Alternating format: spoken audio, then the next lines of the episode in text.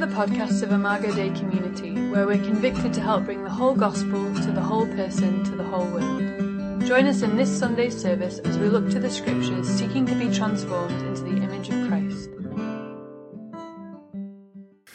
We're in a, a, series that we're walking through the story of God this year. And so I hope that you're reading along. I hope, if not, you can jump in right now. There's uh, our app that has a reading plan, there's reading plans on the website. But essentially, the idea is that when we story ourselves with God's story, then we discover that this is the story we find ourselves in.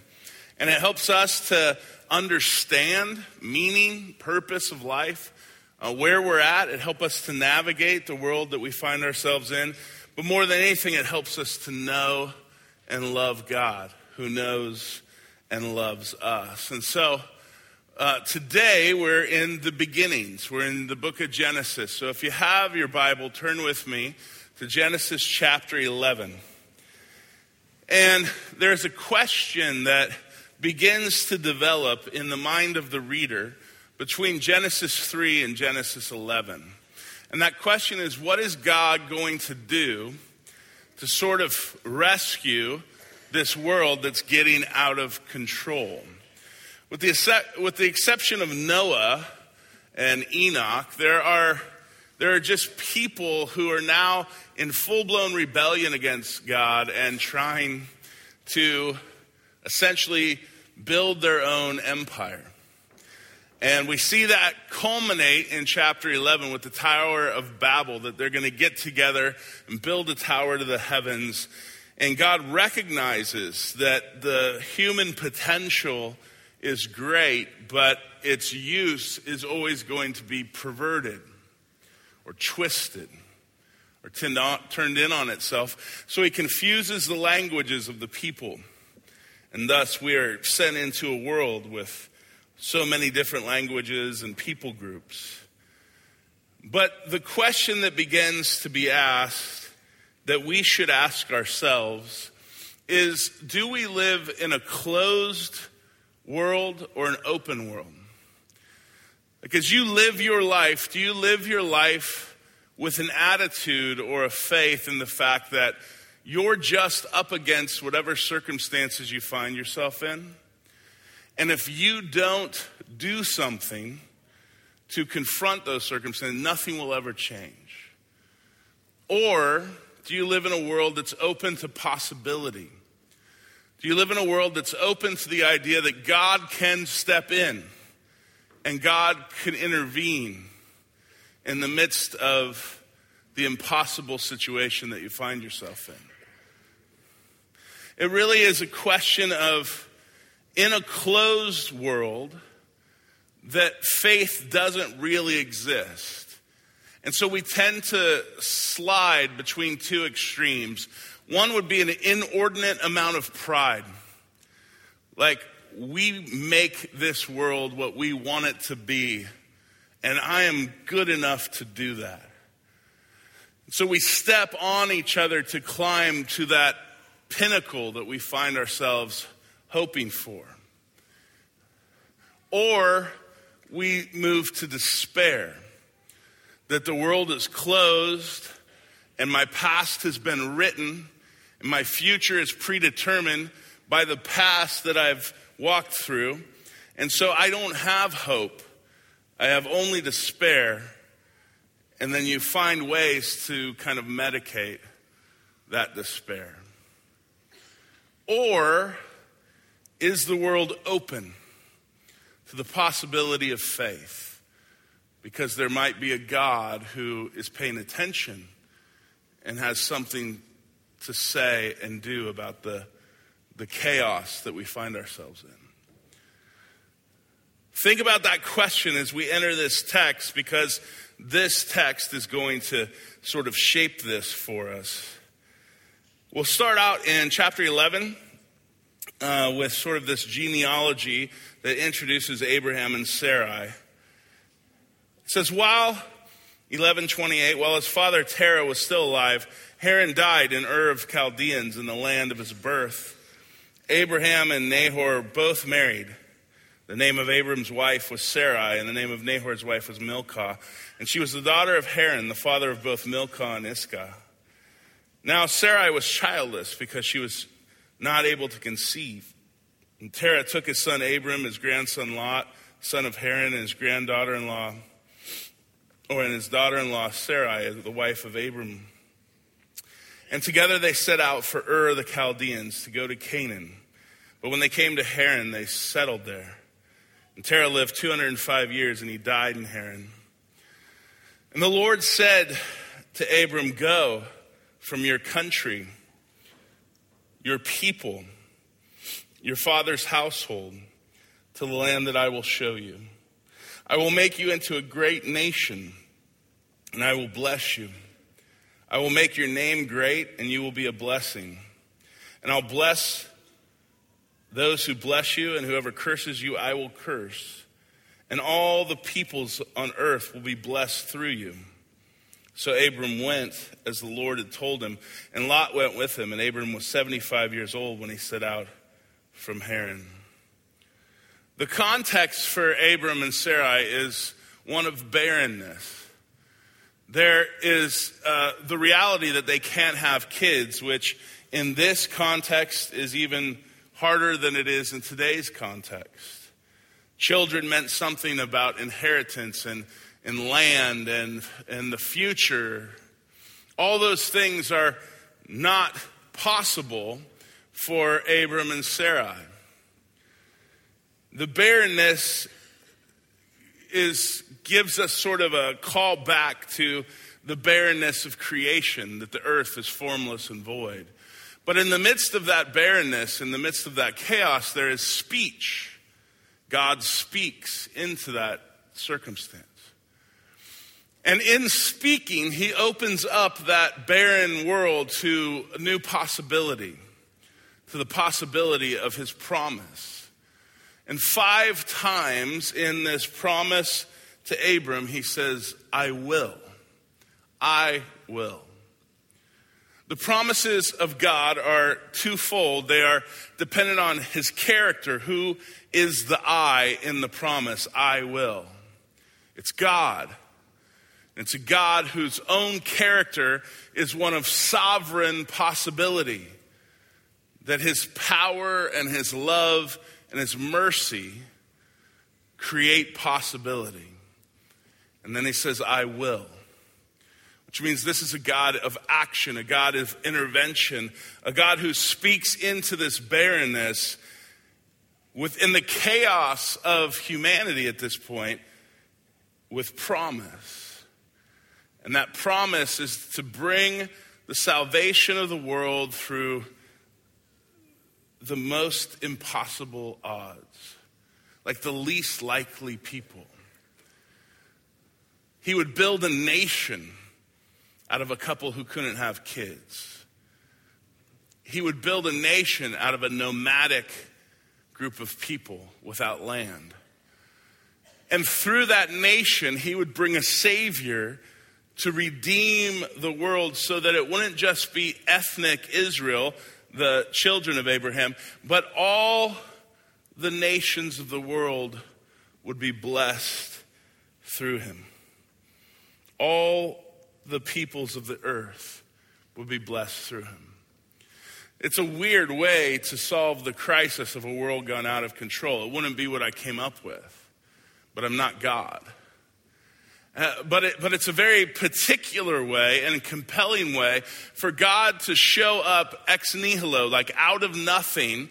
Just as I created the universe out of nothing, now I will create my salvation out of nothing, out of the barrenness of a man and a woman who are old and, and can't have children. It's that impossibility that my promises will come through. And those promises are massive, ridiculously so.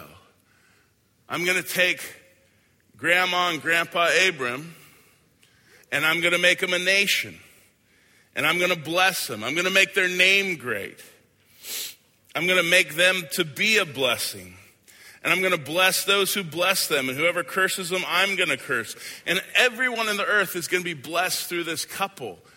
It's ridiculous and it's full of impossibility and improbability. Like that doesn't happen. That's not the way the world works. And yet, it's in this moment of chapter 12 that you and I come into the story. In Galatians, Paul points back to this passage and he says this in Galatians 3. He says, Understand, though, then that those who have faith are children of Abraham.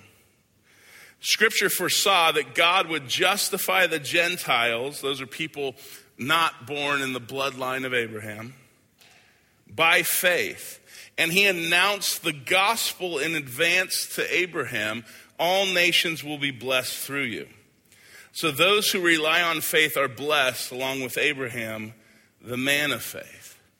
So Paul looks backwards into history after Christ has come and died and risen again, and he interprets what's happening here as God not just speaking a promise to Abram and Sarai in the midst of their barrenness, but God bringing salvation by preaching the gospel to Abram that, that, that as veiled as it might be to him in the moment, this all people of the worlds will be blessed through you, is actually the gospel.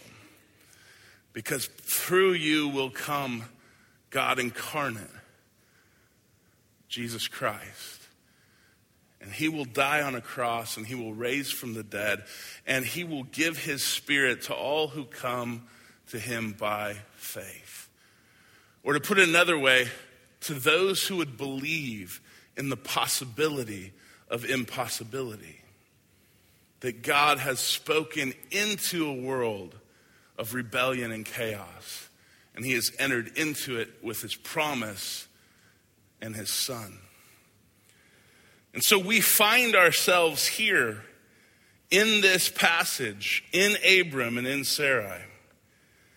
And we're invited into the same sort of wrestling match with him. Will we trust in the promises that Abram trusted in? And so it says, so then he left. He goes. He, he picks up everything and he starts walking. He doesn't know where he's going to go. God hasn't given him a map. It's this faith that says, I'm going to trust in your promise despite everything that I see. I'm going to trust in your promise despite the circumstance that tell me your promises are impossible. And I'm going to go and follow you by faith, despite the fact I can only see one step in front of me. That's biblical faith. I think for most of us, we don't want the faith of Abraham. I think for most of us, we want the faith of a consumer that we put into a product right? This product is going to make me happy. This product's going to satisfy my life. This product's going to give me the status that I want, whatever it might be. But when God calls you, He calls you to live into His promises and His purposes, and He calls you to walk into those by faith. He's not a product that you consume, He is an alternative reality that you live into because He's ultimate reality. And so, right here in Abraham, God is creating an alternative community within the context of the human race. That in a world that's closed for most people to the possibility of God showing up, and in a world that people run to this kind of crazy pride or hopeless despair, there would be these people. There would be these people that believed in the possibility of impossibility because they knew that there was a God of great love and good character who speaks his will into our human story through promise. And we, this alternative community, would believe that. We'd trust that. And together we'd step into that. And the result of that faith would bless the world, right? It would bless the world. Sometimes Abram's faith is, it's sort of painted in some kind of Sunday school plasticky idea, like he just blindly had it and went everywhere and it was always just perfect. But his faith was just like your faith and my faith. And when tested, sometimes we're pretty good and sometimes we're not so good. Right after God makes this promise, there's a famine in the land, and so they go to Egypt. And Sarah is older, but she's a beautiful woman. And, and Abram is going into territory with, uh, with an empire, with Pharaoh's empire. And he's fearful for his life. And despite God saying, Hey, I will take care of you, I will bless you, and if anybody comes against you, I'll curse them. Uh, Abram's faith looks like this. He walks in and he goes, Listen, Sarah, we get there, they're going to want you for their wife, and they're going to kill me to take you as a, their wife. So let's just say you're my sister, and uh, you can go be his wife. Now, I don't know how you would respond to that, but it seemed to me like she was a pretty important piece of the promise right? That the baby, she was going to have the baby. But real quickly, he's like, hey, go ahead. She's my sister, no problem. And he's over growing herds and making money while she's in the Pharaoh's house. And God's protecting Sarah and the promise by cursing Pharaoh if he tries to do anything to her. Finally, Pharaoh wakes up and he's like, Why didn't you tell me? Go, get out of here. And he's like, Okay, thanks. Come on, Sarah, let's go We're living in living the life of faith here. Um, when we are faithless, we hurt people. But when we're faithless, it doesn't mean God is not faithful. Like, even the moments that your faith fails, God is still true to his promises. And Abram has a faith that's real. And in that, what I mean is it's like yours and mine, where sometimes we're solid and sometimes we sit there and we, we look at the promises of God. God promises that He'll complete the good work that you, He started in you. God promises that He's going to conform you to the image of His Son. God promises that Christ is going to be with you and never leave you or forsake you. And yet, in, in, in your wrestling match with how that's going to happen, many times you, you pick it up yourself and say, I'll make it happen. I'll make sure and I'll work and I'll earn it, or, or he hasn't. And so you lose faith altogether. But that doesn't mean that God is faithless. God is the one that's faithful, even when your faith isn't happening. And that isn't to shame you, it's to it's to wake you up. It's to prophetically go, oh my gosh, even when I'm just walking in unbelief, God in His grace continues to be faithful to me. So why wouldn't I want to get with the program and live into His promises? There is this reality that when our faith is tried, there's times where it's left wanting, but God's promises are always going to be true to you. And so, this promise of an heir, this promise of a seed, this promise of a nation, it unfolds to Abram after time. Years and years go by. 20 some years go by, and in chapter 15, verse 1, here's what it says After this, the word of the Lord came to Abram in a vision. Don't be afraid, Abram, I'm your shield and your very great reward. But Abram said, Sovereign Lord, who can give, what can you give me since I remain childless, and the one who will inherit my estate is Eliezer of Damascus? And Abram said, You have given me no children so a servant in my household will be my heir. Is this midst of waiting when God promises and we wait. And it's in the midst of that that doubt kind of creeps in or starts to define what the promise actually was. So the question that he gives is, What can you give me? Right? What can God actually do for you? Have you been there? Like, have you looked at your marriage and said, What can God do? Have you looked at your situation and said, What can, what can God actually do? And God calls him and says, Then the word of the Lord came to him. And he says, This man will not be your heir, but a son who is your own flesh and blood will be your heir. And he took him outside and he said, Look up at the sky and count the stars, if indeed you can count them. Then he said to him, So shall your offspring be. And Abram believed the Lord and he credited it to him as righteousness.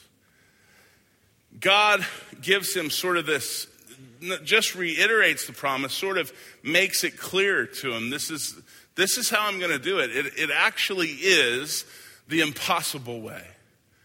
Like now, years have gone by. They're both even older, and, and Abram's doubting the mechanism by which God's going to fulfill his promise. And God points him back and says, It's actually going to be through Sarah, and it's going to be with you two, and it's going to be your own flesh and blood. And then he takes him outside and he says, Look up at the stars and see if you can count them. Is he doing that because he literally was going, How how do I help him see how many kids he's going to have? Will I have him go count that? Or does he pull him outside and give him this simple illustration of the night sky to not only build hope in his promise, but also for Abram to recall who it is he's trusting in? That the God who speaks the stars into a barren void is the God who speaks a son into a barren womb a God who speaks his creation into being is the one who speaks salvation into our rebellion through the promise that he made to Abram.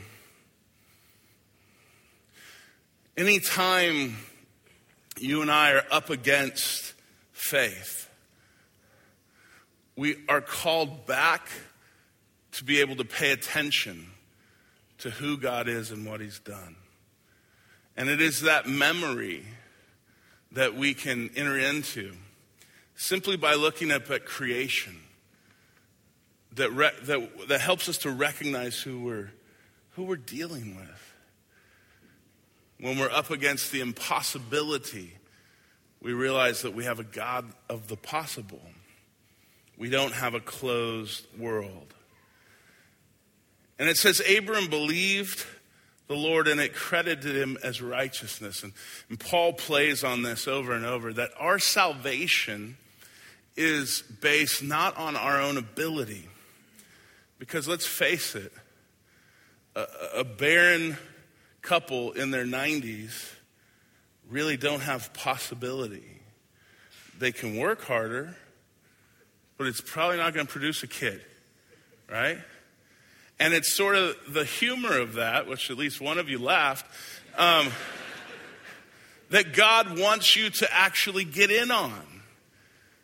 That, that, as ridiculous as that sounds, it's just as ridiculous for you to think you can earn your way to heaven, or you can fix your life, or you can satisfy God's wrath against sin, or you can make yourself a son or daughter of God. It's, it's humorous. And so faith is looking at our barren lives and trusting that the God who speaks his promises into them is capable of making it happen. That he's capable of making what seems impossible possible through Jesus. And it's that, that image that is biblical faith, that you trust it and you put your foot out and you step into it. And you don't know where it leads and you don't know how it's going to show up. And you might wait for a long time, but you're going to keep stepping into it. Here's what Hebrews says about this passage by faith, Abraham, when called to go to a place he would later receive as his inheritance, obeyed and went, even though he did not know where he was going. By faith, he made his home in the promised land like a stranger in a foreign country. He lived in tents, as did Isaac and Jacob, who were heirs with him of the same promise. For he was looking forward to the city with foundations whose architect and builder is God. And by faith, even Sarah, who was past childbearing age, was enabled to bear children because she considered him faithful who had made the promise. And so, from this one man, as, and he as good as dead, came descendants as numerous as the stars in the sky and as countless as the sand on the seashore. It is a faith that God is capable of doing what he's promised to do. And it's a faith that walks not by sight, but by trust in his character. And so, if you picked up on that, Abram lives his life out in the promised land, but it, nobody's recognizing that it's his. That doesn't come for years and years later. He lives in tents. But, it, but, but the, the experience of living by faith doesn't cause him to doubt, it causes him to hunger. So he's looking for a promise, for a possibility now that's bigger than the promised land. He's looking for a city whose foundations and architect is God. Because God is the goal of faith. Not just getting what you want out of life, but getting the God who gave you life. That's the goal. And so eventually, as we walk out this faith, what, what we start to long for is not just a better life, but we long for communion with the living God. And so at the beginning, we talked about what kind of universe you live in a closed universe without God or hope that leads you to pride or despair? Or do you live in a universe open to possibility because a God who loves and cares still speaks into it. In chapter 18, there's a scene. And the scene is these three men come to Abraham, and he gets very excited about these visitors, and he, he puts on this great meal. And then in the, one, in the midst of this meal, one of them speaks to him on behalf of God, and he says, Where Where's your wife, Sarah? They asked him, and she said that he said, There in the tent. One of them said, I will surely return to you about this time next year, and Sarah, your wife, will have a son. Now, Sarah's listening at the entrance to the tent, which was behind him. Abraham and Sarah were very old. At this time, it's probably, you know, close to 20 some years after the original promise. And Sarah was past the age of childbearing, so she laughed to herself, and she thought, After I am worn out and my Lord is old, will I now have this pleasure? It's this beautiful sense of irony. And then the Lord said to Abram, Abram, why'd Sarah laugh and say, Will I really have a child now that I'm old? Is anything too hard for the Lord? I'll return to you at the appointed time next year, and Sarah will have a son. Sarah was afraid, so she lied and said, I didn't laugh. And he said, uh, Yes, you did.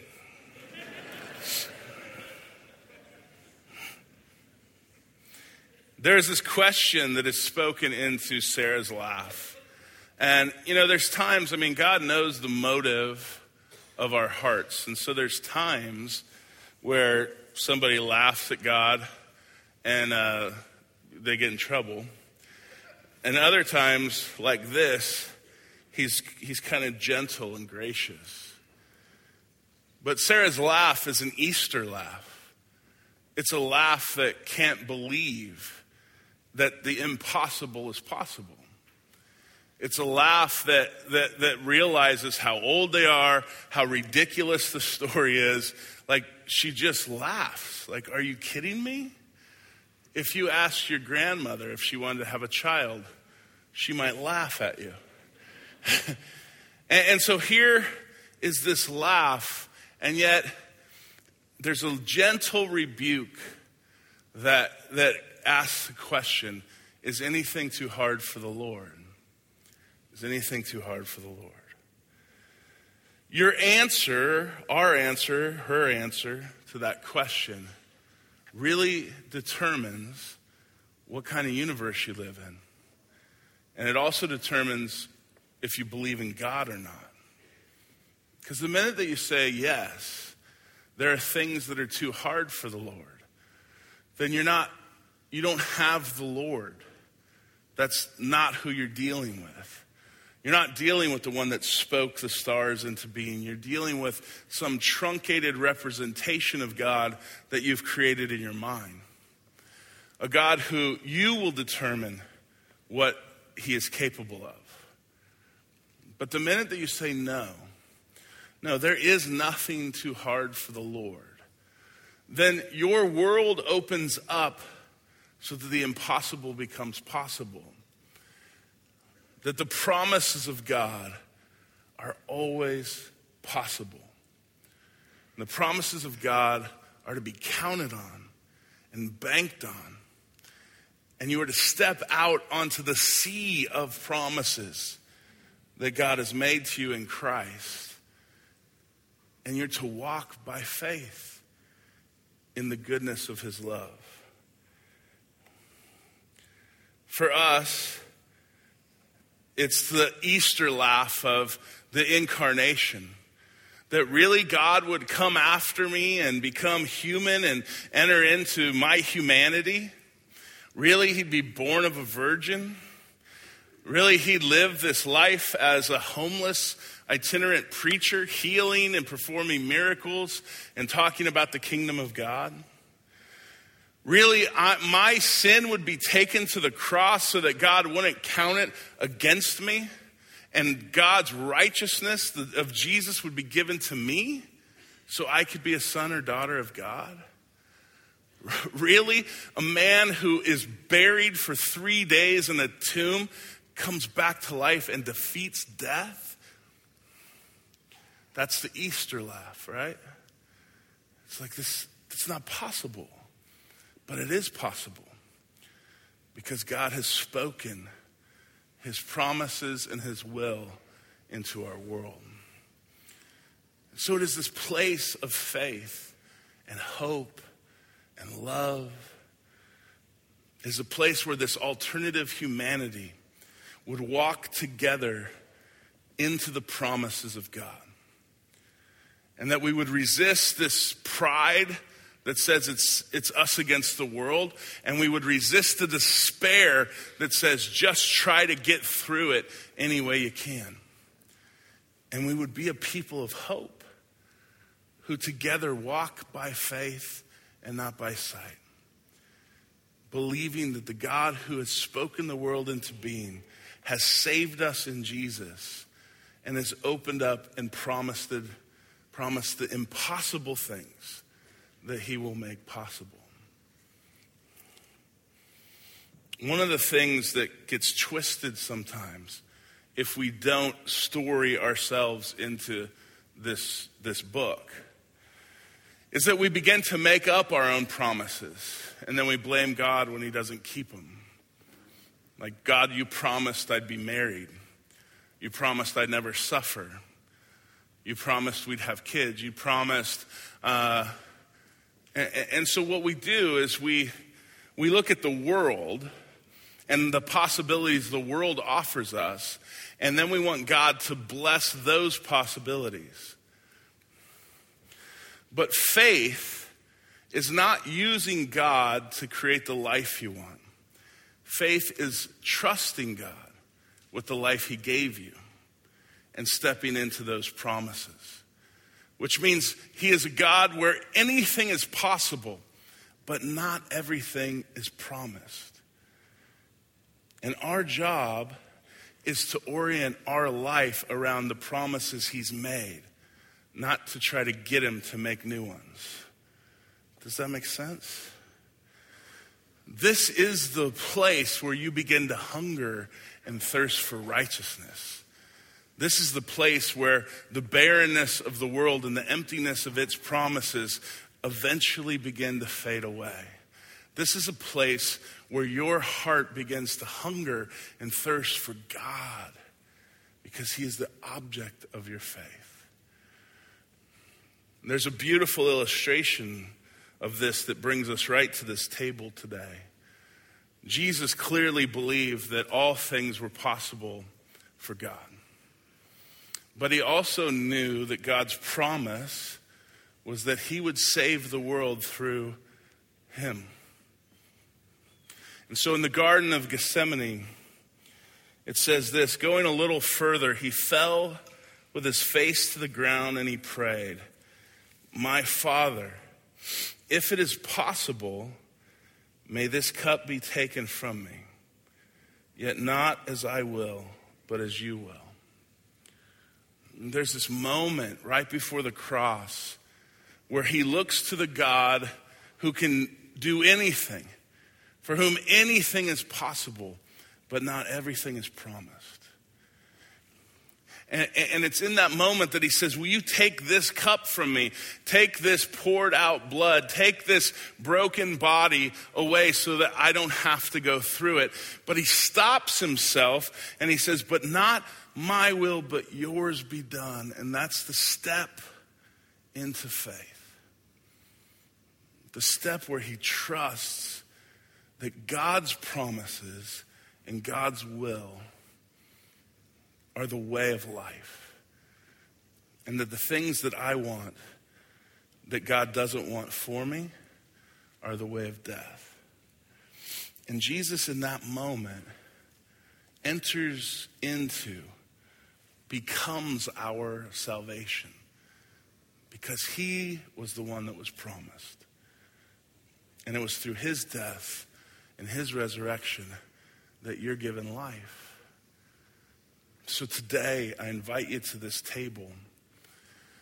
It is an invitation to let your universe be open to the promises of God, to embrace the possibility of impossibility, that your past doesn't name you, but Christ does, that you're not invited to earn your, your seat at God's table, but you're to trust and believe that He made you one. You're to receive his mercy through the sacrifice of his son. This is a place for you to come by faith and to receive Jesus Christ. Let's pray.